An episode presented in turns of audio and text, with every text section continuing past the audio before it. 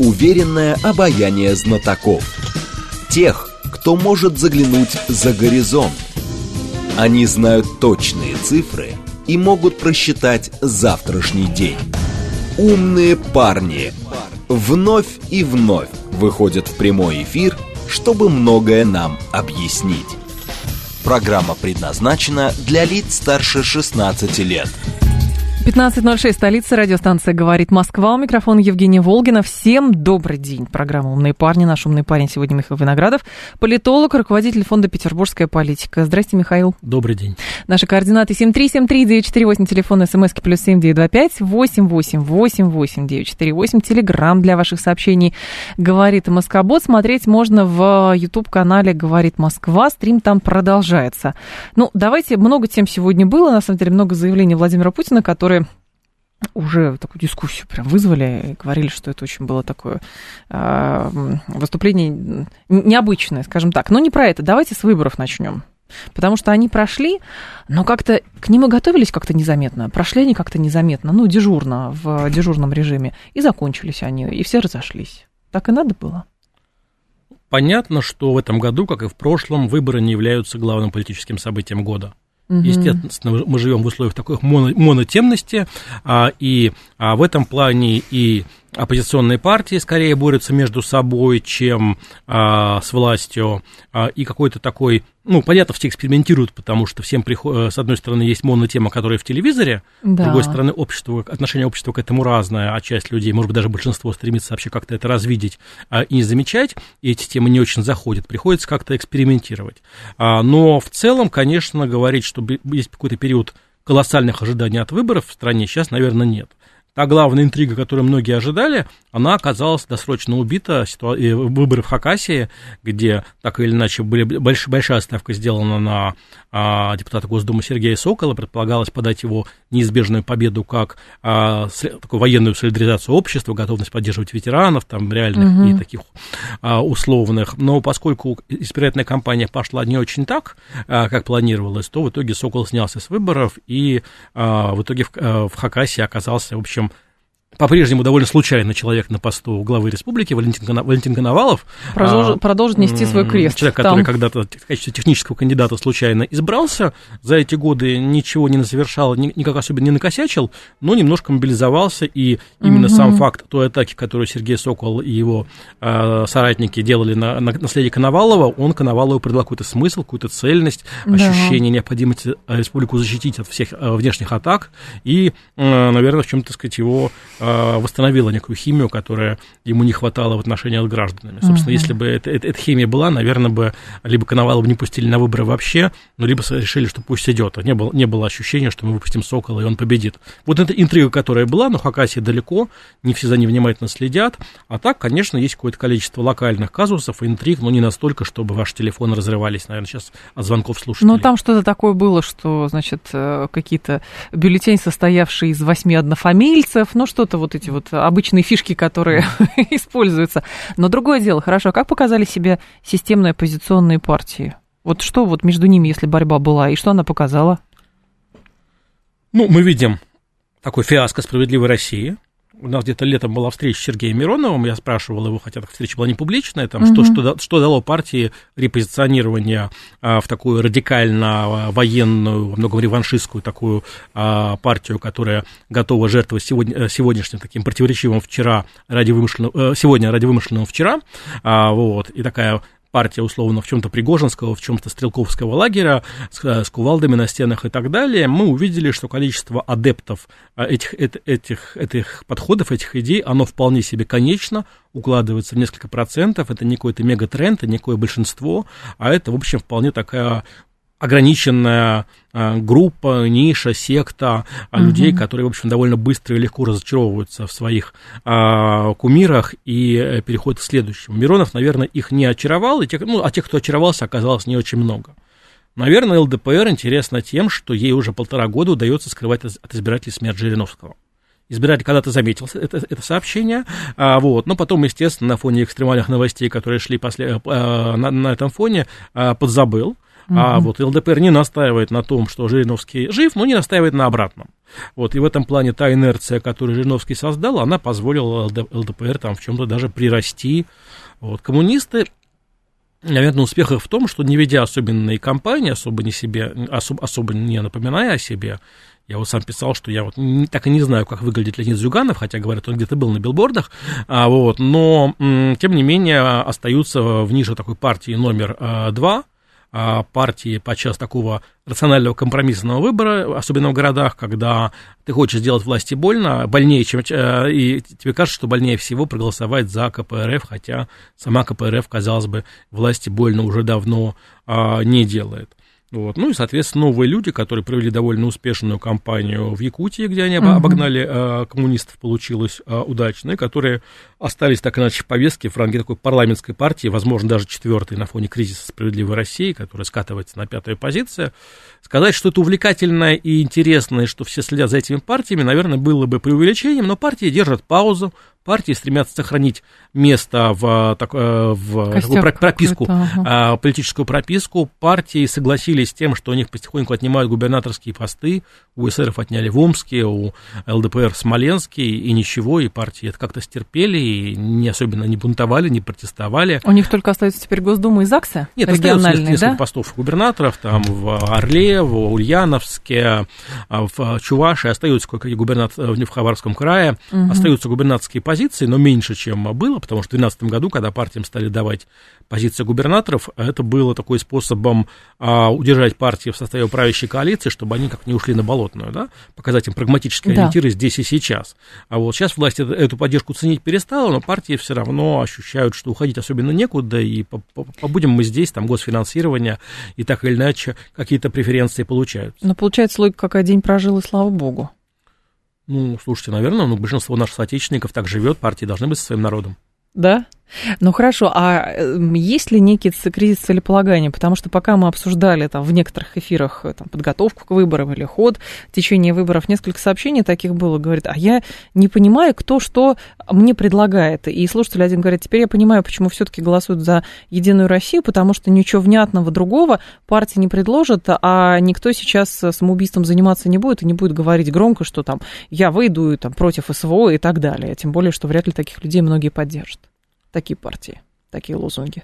Ну, люди опять скорее реагируют на предложение, на, предлож, на предложение, зависит от того, насколько интересным, созвучным им оно будет. Ну да. А вот другое дело, что, наверное, а, поскольку сегодняшние России выборы не воспринимаются как место, где решается вопрос о власти, угу. а вот так или иначе люди на это так, откликаются и реагируют, у них нет ощущения, что вот выборы это способ, где можно прийти и что-то поменять, а, тем более а, в лучшую сторону. Что касается целеполагания, ну понятно, что цель участия в выборах это борьба за власть, борьба за а, победу. А, вот. Э, КПРФ так или иначе с 96 -го года борется за второе место, стремясь не пустить никуда близко э, никого рядом, и, в общем, достаточно успешно. А в этом плане начала это еще до того, как Единая Россия появилась.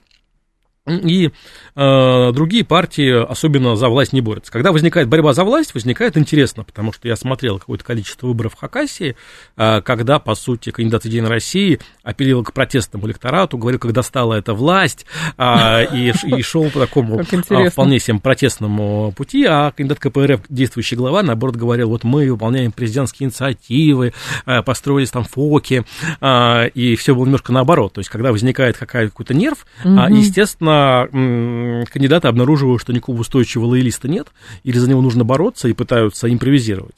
Вот. Но поскольку в целом все равно такая общая подавленность интересов к политике, она присутствует в обществе, а что особенно надрываться? А борьба за какого группу в электорате сейчас э, происходит? Или не происходит все-таки? Кто, кто неохваченным остается? Ну, понимаете, есть социологические группы, не знаю, деление людей на лоялистов, критиков, левых, там, ну, правых да. и, так, э, и так далее, да. Вот есть реальная маркетинговая ситуация, когда люди идут скорее за брендом, за предложением. Это связано не только с политикой, люди точно действуют так же, э, не знаю, в супермаркете приходят, потом обнаружат в корзинке или в тележке массу вещей, которых покупать не собирались, но что-то им приглянулось. Угу. Я думаю, что люди скорее реагируют на а, предложение, и, конечно, общее ощущение такого однообразия, дефицита а, предложения, оно а, происходит. Вот был когда-то такой советский анекдот, что там, в отличие от престола монархии, где власть переходит от отца к сыну, а при социализме власть переходит от деда к деду, и ощущение, что в этом формате живет большая часть партии, включая оппозиционные, причем деды тоже остаются, и особенно те, кто остался, ничего не передают, а, вот, это, конечно, тоже работает на такую общую придавленность, при, немножко приниженность интереса к, казалось бы, важному, интересному событию, выборам. А слушатель наш спрашивает, какой интерес сейчас представляет коммунистическая партия с учетом того, что уже выросло поколение, которое не знает ни, никаких коммунистов, никакого социализма, поэтому а, как долго им еще удастся на этом втором месте, о котором вы говорили, оставаться? Я Тут ваш вопрос стоит разделить на несколько частей. Да. Во-первых, есть прагматический выбор избирателей, я повторюсь, сделать власти больно, угу. попытаться э, поддержать тех, кто имеет, ну, не какие-то хоть призрачные шансы, хотя бы в следующий раз какие-то шансы, а КПРФ все-таки набирает относительно много. С другой стороны, я думаю, что в российской а, повестке не хватает, конечно, левой идеи. Россия страна такая, ну, российская политическая и вообще экономическая система очень правая. Россия не единственная такая страна. Сегодня Китай тоже в значительной Ты степени прав. весьма правая страна, да? А в то время как мы видим, что, не знаю, в повестке Европы, Латинской Америки периодически чередование левых и правых идей, оно все-таки а, позволяет уйти от ощущения безысходности, невозможности как преодолеть социальные барьеры, а, куда-то пробиться. А, и то, что в целом российской а, повестке не хватает левой там, идеи, левого запроса, а, не знаю, даже каких-нибудь а, несложных а, инициатив типа мобилизованных заинтересованным э, кредиты простить, да, а даже, это, даже этого не а, происходит, хотя, казалось бы, очевидная и несложная, и такая... Угу независимо от отношения к происходящему, такая морально понятная идея, а, даже так вопрос не, а, как, как, как правило, не стоит, и даже здесь социальное расслоение общества мы видим довольно серьезно в а, вербовке добровольцев, контрактников сейчас, вооруженные силы. Поэтому, конечно, левой идеи не хватает, и, ну, конечно, реально а, правую а российскую власть, которая всегда была достаточно правой, даже иногда пусть за левым фасадом, а, и она нуждается в, таком, в такой коррекции, в такой взгляде слева, поправлению ее там, где у государства есть возможности быть более эмпати эмпатичным, более справедливым в чем-то, ну, ему и так норм, а, и поэтому, собственно, не, не происходит. В этом плане я думаю, что левая какая-то сила, по крайней мере, в российском публичном пространстве, она был, была бы полезна, является такой силой КПРФ, да не факт, тоже, в общем, часть это, это весьма правой а, системы, про это есть тоже масса анекдотов, но, наверное, а, хотелось бы иметь такую левую силу, и, может быть, националистическую силу, угу. либеральную силу а, в публичном пространстве, вместо этого мы имеем тех, кого имеем. Угу. Тогда другой момент. Сегодня Путина еще спросили про а, выдвижение кандидатуры на президентские выборы. Пескова еще до этого спрашивали.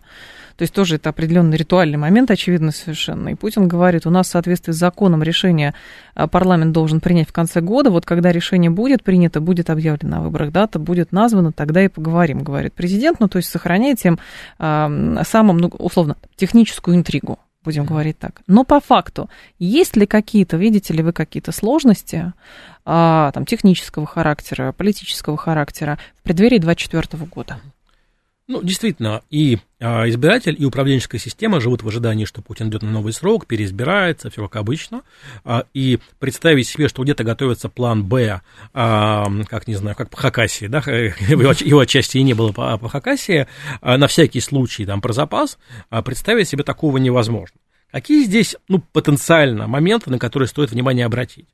Ну, российской власти важно не повторить неудачу 2011 года, когда возвращение Путина на президентский пост было продано обществу не очень удачно, не очень а, корректно, как такой договорняк с Дмитрием Медведевым, и это вызвало и достаточно серьезное напряжение, отторжение, падение рейтингов, и, в общем, вызвало болотную.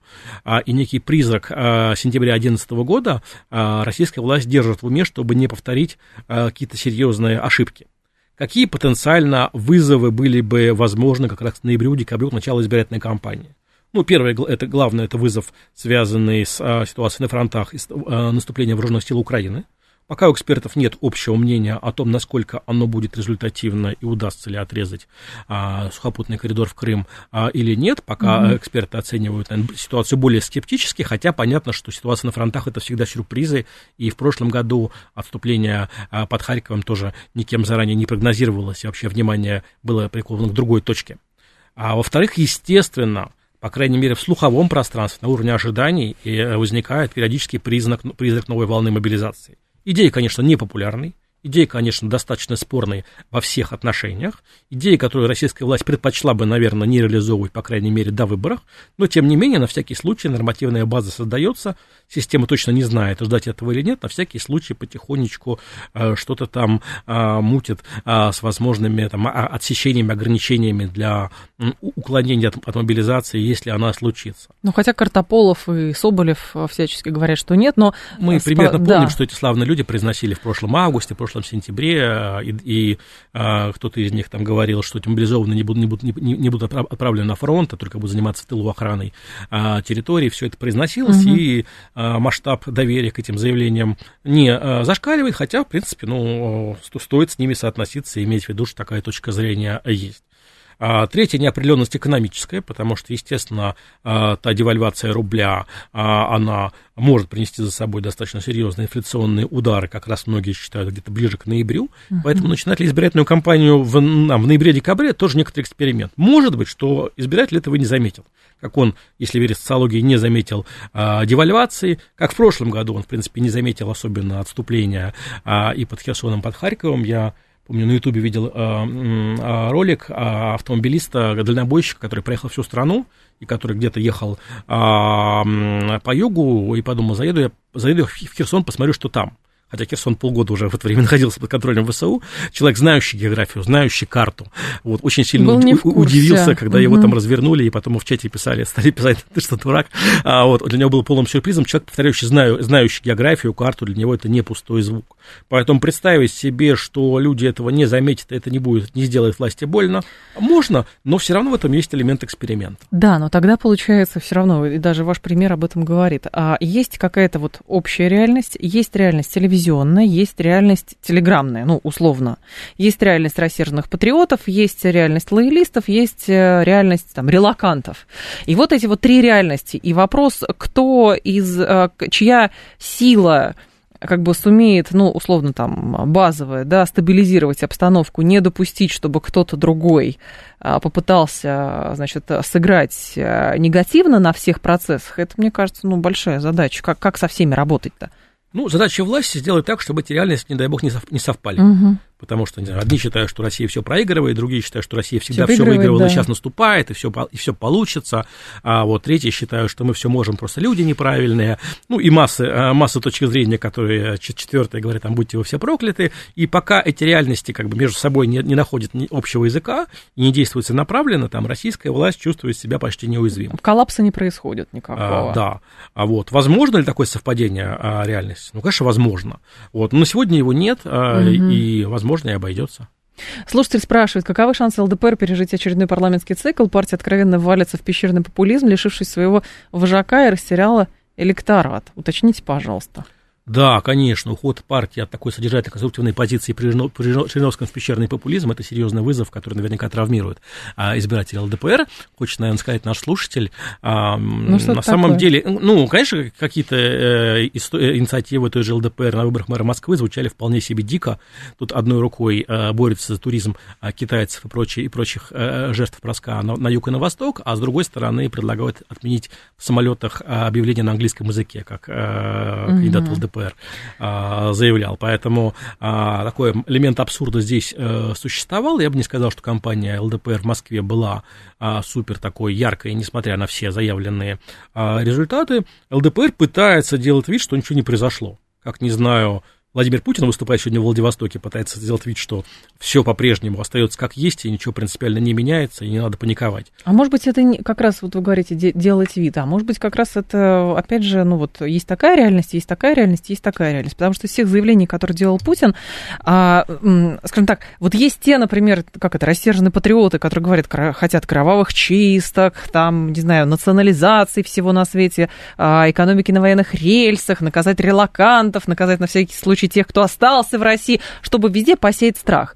Но из заявления президента было, что там, давайте, мы не будем вводить жесткие меры валютного контроля, но мы приглашаем, призываем тех, кто уехал или там еще что-то, давайте возвращайтесь, двери не закрываем, деньги давайте вкладывайте здесь. Тут еще Владимир Путин называет ошибкой внешней политики СССР ввод войск в Прагу и Будапешт. Многие скажут, прям либерально, по, э, по сравнению с тем, что говорят люди многие в телевизоре и призывают к чему? К новой реальности в Российской Федерации.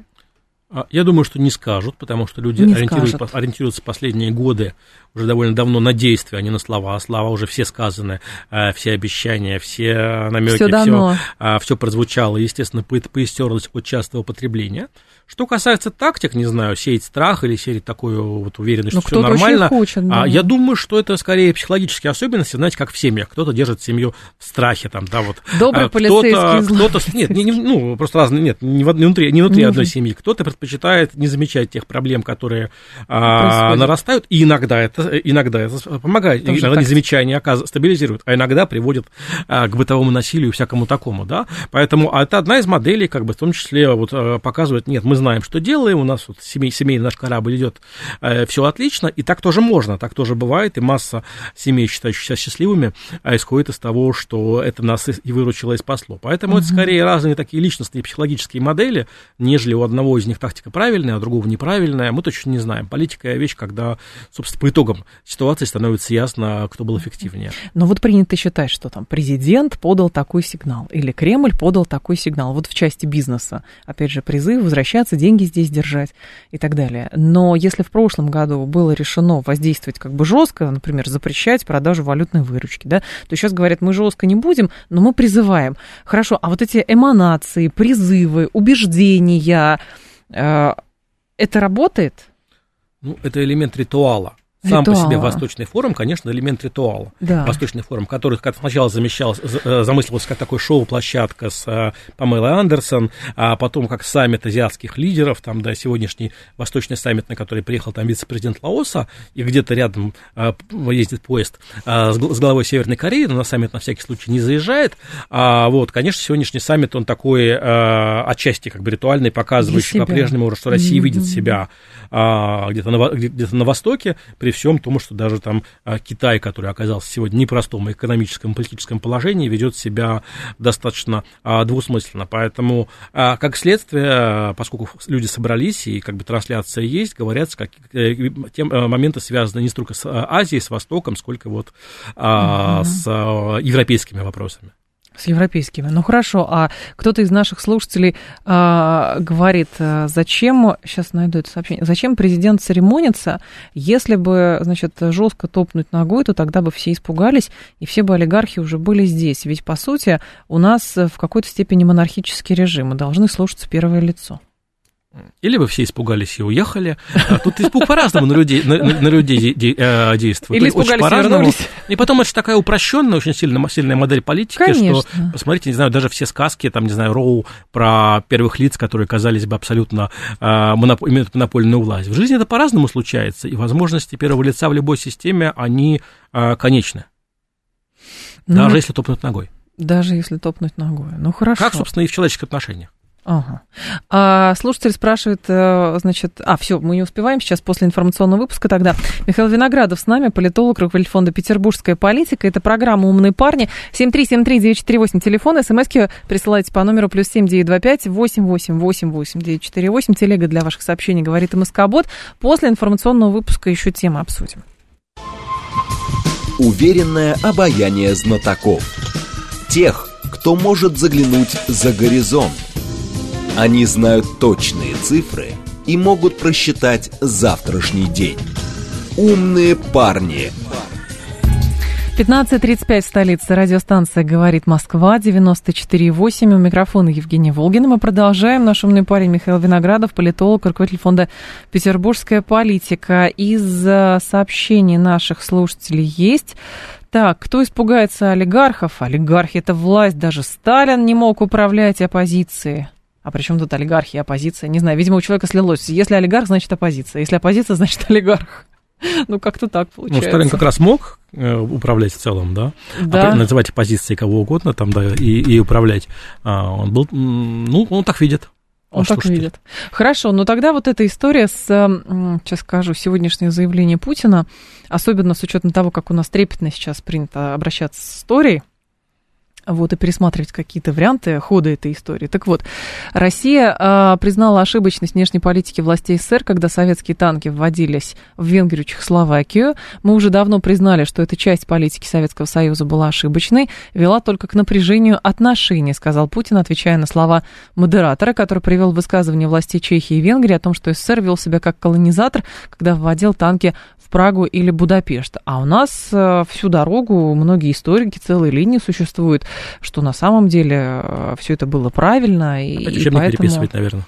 Не знаю, какой из. И последний. Мы не читали его еще, но наверняка там что-то, как сказано, двусмысленно. Вот, вот это тоже вопрос. А вот эта история про историю, эта песня будет вечной? Я думаю, эти слова, которые, ну, на самом деле, мало что означают, потому что они предполагают некие общие, общие рамки. Угу. А, формально как бы Советский Союз осуждал, например, и войск, вот войск Афганистан, там, до вторжения в Афганистан, афганскую войну.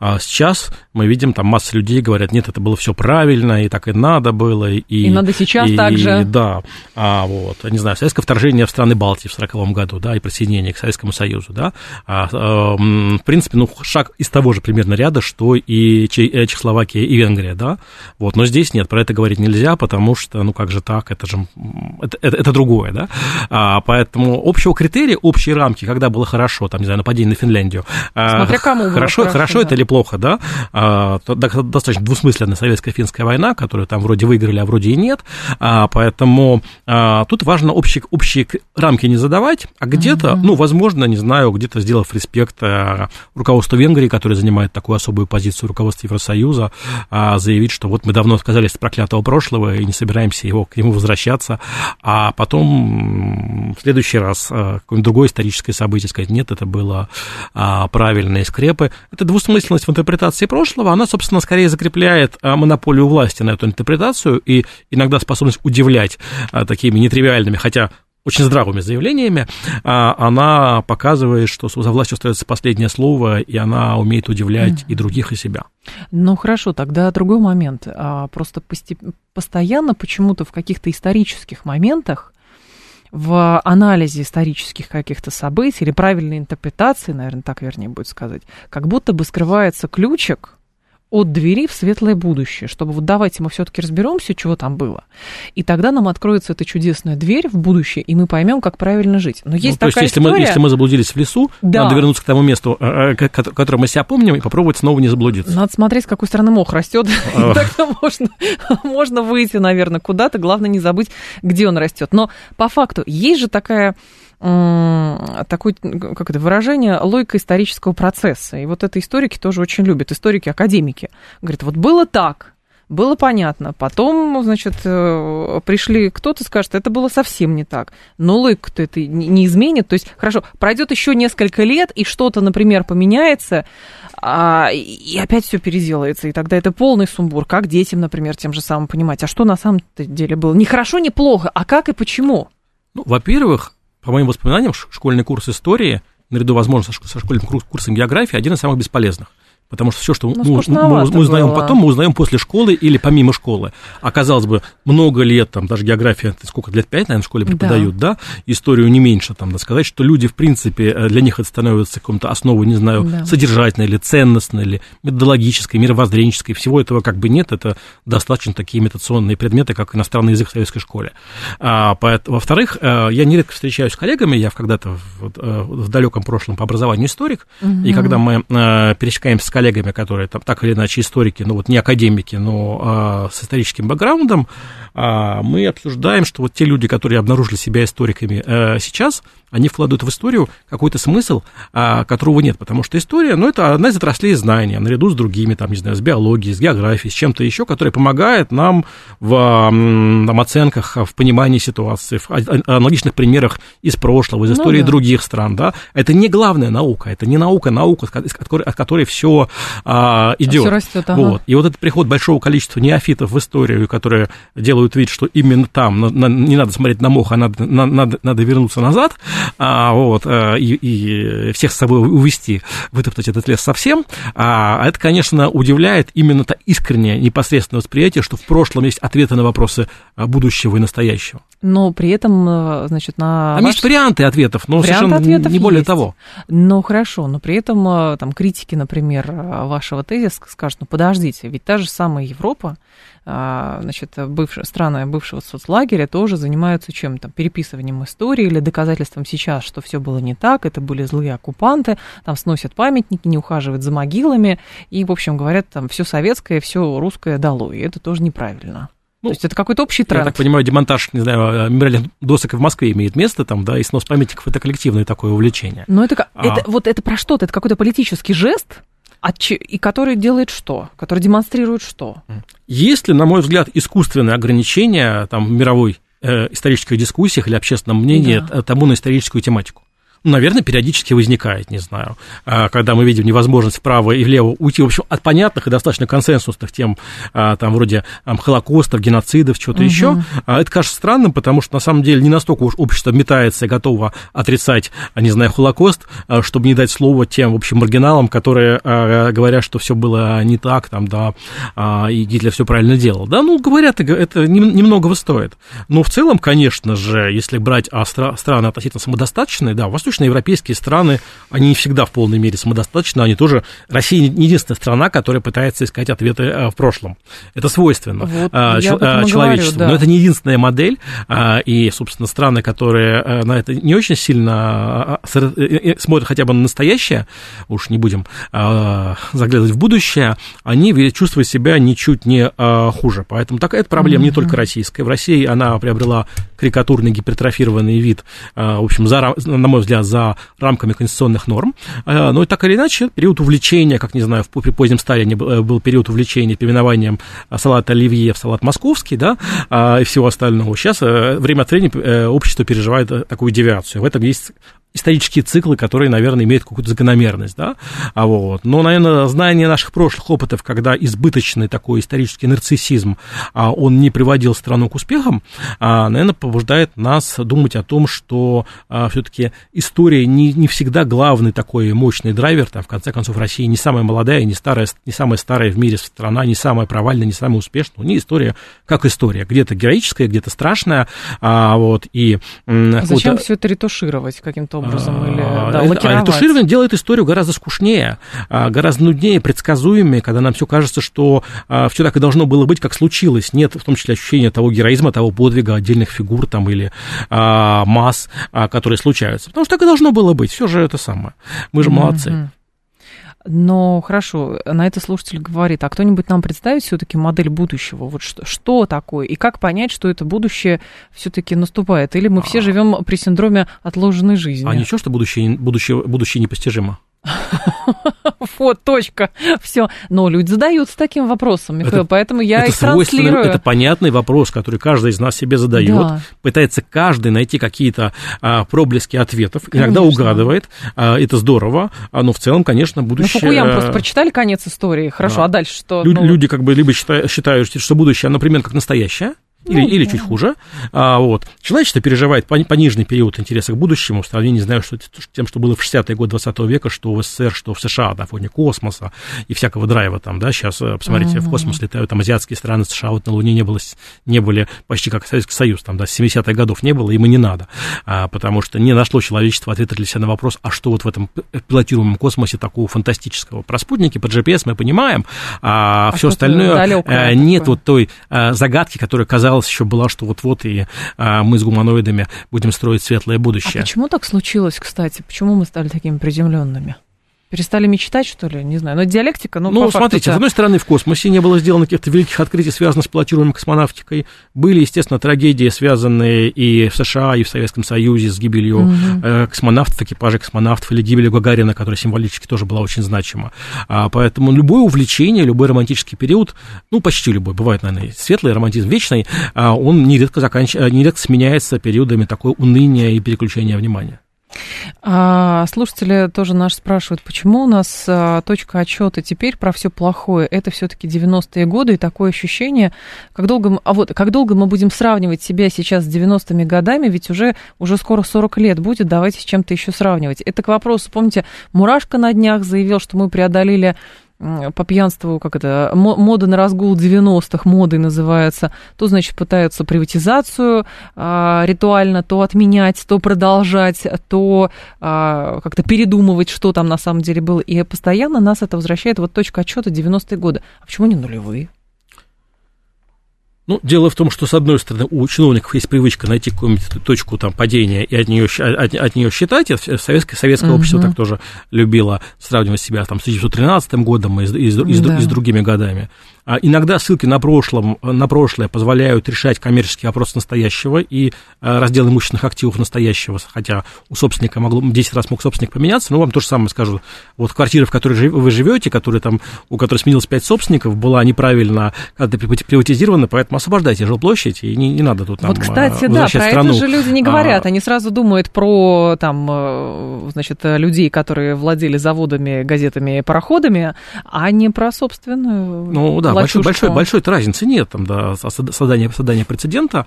А, понимаете, я думаю, что для управленческой системы опаснее даже не это, а опаснее себя сравнение с такой апологетической версией Советского Союза. Потому что мы знаем, здесь две версии Советского Союза, обе реалистичные, там, да, первая, в которой было все отлично, детские сады, уверенность в завтрашнем дне, там, и вторая, там, с бараками, а, очередями и так далее. Это обе реальности, которые существовали, как в сегодняшней России эти обе, ну, обе, да. обе реальности так или иначе существуют, да. Но когда общество начинает сравнивать сегодняшнюю сложную, непростую страну с утопической и вымышленной реальностью прошлого, сравнение всегда будет в пользу прошлого. И вот в этом есть еще серьезная такая ловушка, с которой сталкивается российская власть. А, история про релакантов. Тут, значит, Путин высказывался про Чубайса, говорил, что Сейчас скажу. Так, Чубайс, возможно, удрал и прячется из опасений уголовных дел по Руснана, по ТАССу читаю. Про Волжа сказал. Значит, дай бог ему здоровья, пусть ему хорошо живется в Израиле, талантливый человек, но люди в целом должны быть благодарны своей стране. Ваш коллега Сергей Старовойтов говорит, что, в общем, а, плохая новость для России уехавшие. Релаканты признаны президентом А. не опасными, Б. раздражающими. Но это плохая новость для всех остальных, капающих на мозги внутри страны. Нужно поискать новые темы. Тема с релакантами закрыта. Ну, уехали и уехали, и все. Чем ваш вопрос? Мой вопрос э, заключается в том, что тема с релакантами действительно, э, как бы люди тихонечко возвращаются, или будет муссироваться тема, что если ты вернулся, ты должен покаяться, отдать долги Родины. Тут это какая-то история с этим блогером несчастным. То, значит, его в армию захотели, чтобы он все понял на самом деле, где раки зимуют. К чему это все? Какие-то разнонаправленные векторы? Ну да, разнонаправленные. Векторы, да. с, одной, с одной стороны, есть разумное желание снизить градус, с другой стороны, никто не усмирил городских сумасшедших, которые выходят и говорят в армию, там, да, к ответу и так далее. А, поэтому такова вот э, не получается симфония, получается такая очень сложное сочетание звуков а, неотрегулированного оркестра. А, конечно, с одной стороны, у релакантов не возникло мощной какой-то истории политического успеха, там, да, способности как-то угу. пересобраться и предложить ну, иную как бы стратегию. С другой стороны, проблема релокации никуда не исчезла, и, собственно, релокация продолжается. А, вот, и в этом плане ну, достаточно серьезная потеря для страны того человеческого капитала, который а, был, а, наряду с теми фронтовыми потерями, которые происходят. Поэтому в целом, конечно, ситуация удручающая. Сложная. Но хорошо, у государства есть какой-то у власти механизм для того, чтобы этих людей, например, возвращать? Помните, насколько серьезную работу проделало, например, Министерство цифрового развития для а, пока, айтишников? Пока идут нет? военные действия, нет? Пока идут военные действия, а потом что-то может произойти. Ну, зависит от того, как будет после, как, как, как все закончится, чем закончится, какой mm. будет после вкусия по итогам, какая будет конструкция а, по итогам. Ну хорошо, но тогда получается, что с одной стороны как бы сложно релакантов возвращать, но и среди релакантов нет того самого, ну условно опасного для власти как бы зерна, из которого вырастет какая-то ярая оппозиция, которая будет говорить, мы здесь на Троянском кайне пойдем там режим шатать и так далее. То есть ничего этого не происходит. Ну, не происходит, но поскольку госаппарат, построенный на том, чтобы друг пугать возможными какими-то врагами а, и ужасными какими-то происками сил, естественно, в госпарате там у первых лиц есть невроз, что президентские выборы будут использованы для того, чтобы все а, подломить. Многие считают, что, собственно, само начало военных действий в феврале 22 года было связано с убежденностью, что иначе в начале 24 года типа на нас нападут. Такая точка зрения существовала и существует в госаппарате, вот, и в этом плане а, тот невроз, который все равно каждый раз сопряжен. Ну, да. Ну, даже не знаю, вспоминайте, когда, э, вы не помните, э, умирали советские а, а, вожди, или даже были, были не, Путин менялся на Медведева, и все равно была масса войск вокруг Москвы. Все помнят, там, 53-й год и а, похороны Сталина, и вот эта актуализация фантомных страхов, которая, которая была, это некий фактор вполне реальный, который важно иметь в виду. Угу. Поэтому некий невроз вокруг того, и количество бумаг, которые будут писаться про то, что релаканты – это мощная сила, которая попытается нам сорвать президентские выборы, э, фабрика этих бумаг никуда не исчезла, и за, эти, за, за последние десятилетия, наверное, стала только сильнее и плодовитее. Но тема с тем, чтобы наказать релакантов, это скорее какое-то какое-то муссирование популистов политических или про что? Или ну, действительно люди хотят жажду чьей-то крови? Ну, люди ехал. хотят сам, самоутвердиться а, на том, чтобы а, наказывать тех, кто ничто, ничего не нарушал. Ну, хорошо. А если вот с Богом уехал? Ну, уехал и уехал. Обустраивайся свою жизнь там. Просто здесь же больше вопросов не, как бы, когда люди говорят, а давайте мы накажем, дотянемся до них, не знаю, лишим здесь имущества, чтобы они без денег там в голоде, в холоде находились. Ну, логичный вопрос возникает у, у людей, по-моему, вы об этом в своем телеграм-канале тоже писали. А вместо того, чтобы думать, как достать тех, кто уехал, а лучше подумать о тех, кто остался. Ну, оставшиеся в сложном положении, оставшиеся вполне, она находится тоже в состоянии как бы разлома там, да, и говорить о таком тотальном о эйфории, которая существует, существует в обществе, наверное, было бы странно и наивно. Угу. А в советском периоде так, образ Есенинского Пугачева был близок к советским людям, о нем ставили спектакли в театре, прошло 30 лет, этот образ бунтаря приобретает в нынешних рыночных условиях другой образ. Это только маленький пример, когда ранее культивировалась одна позиция, а теперь надо адаптироваться к противоположной позиции. Ну, естественно, мы Интересно. находимся в ситуации, когда нужна преемственность советской эстетики во всем, кроме революции. А, вот, которая была таким а сотворением мира в картине. А, да, все считали там от октября 17 года, от Мавзолея и так далее. Ну, советская Россия была разной. И, тем не менее, идеологически там культ революции там, да, существовал а до конца, практически до конца советской власти, и фактически было новое летоисчисление, да, 7 А как а, можно эволюционировать? 7, 7 можно... ноября. А сейчас мы оттуда возьмем все, кроме, возьмем от религии все, кроме веры в Бога, да, возьмем от советской эстетики все, кроме допустимости свергнуть а, монархию, да. А, это каждый раз порождает такие коллизии, парадоксы. Э, эклектика – это всегда такая штука увлекательная. А, но при этом как раз-то говорят, давайте тщательнее изучать историю, чтобы вот какие-то нехорошие моменты убрать, точно да. совершенно подстраховать. И Отстаньте в этой истории, все равно никто не будет ее читать.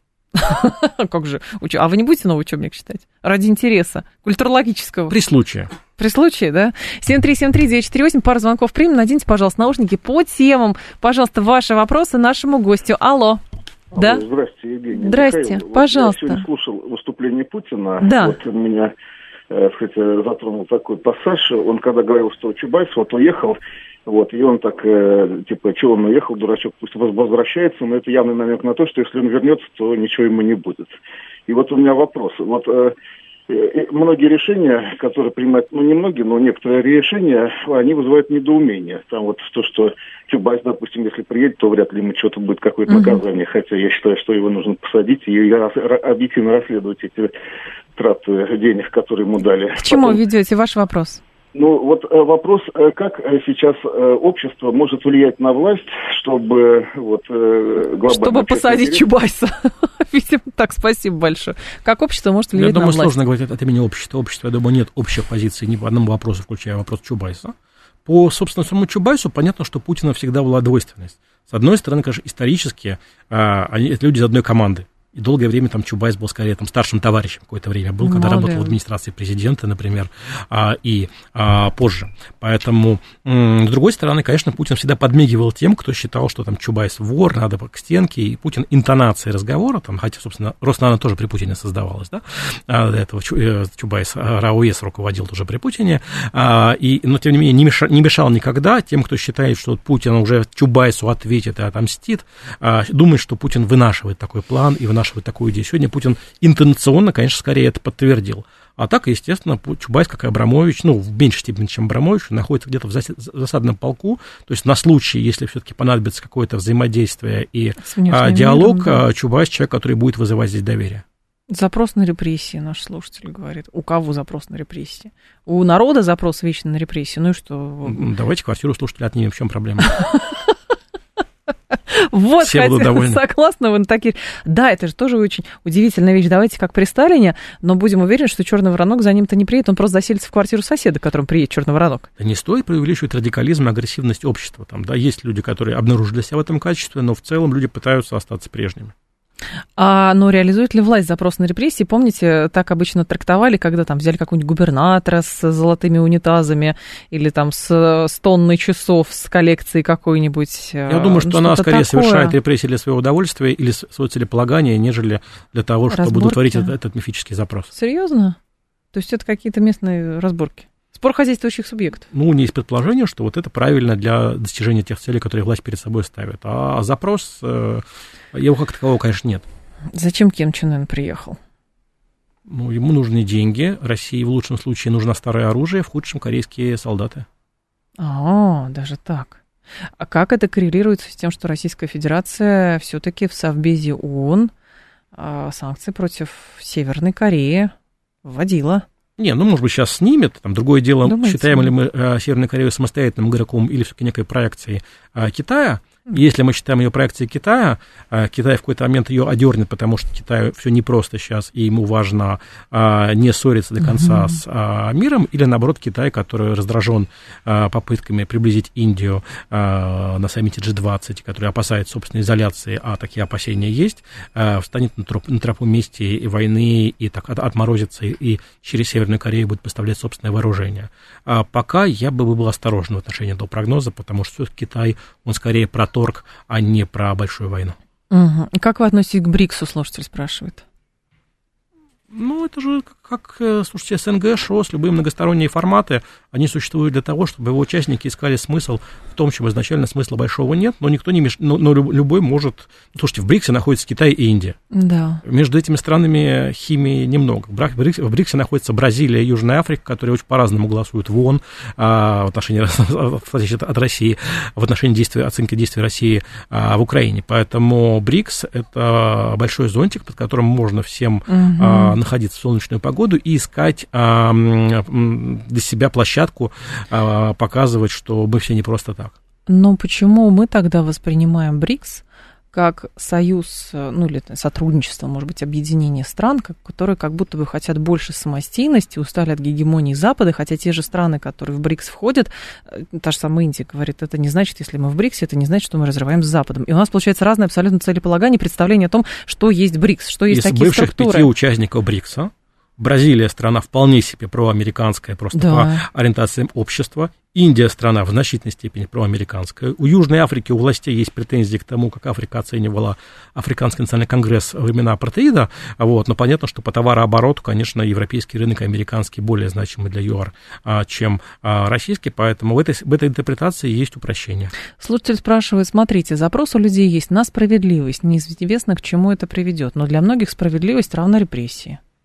Ну, дело в том, что справедливость в целом недостижима, поэтому, как будущее непостижимо, да, поэтому а, кому-то кажется, что репрессии, они всех уравнивают, кому-то кажется, наоборот, что они обламывают то, что человек создал а, в, ходе, в ходе своей жизни. Запрос на у, а, справедливость в целом утопичен. У нас философский разговор с Михаилом Виноградовым получается. А есть ли, с вашей точки зрения, какая-то опасность для власти а, в жизни, вот в этой рутине как бы от рутинизации конфликта на Украине и вот постоянно вот это невротическое состояние, которое так или иначе все равно присутствует? Ну, понятно, что мы имеем дело с ситуацией, в которой потенциал сторон несоизмерим. Дальше либо ты ждешь, когда у той стороны что-то обломается, чего не происходит, либо вы идете, по, оба ресурса вымываются э, при разности ресурсов э, проукраинской и пророссийской коалиции. Михаил Виноградов был с нами, политолог, руководитель фонда «Петербургская политика». Михаил, спасибо, ждем спасибо вас вам. снова. Далее информационный выпуск. Завтра встретимся в программе «Револьвер» в 10.03. Всем хорошего вечера.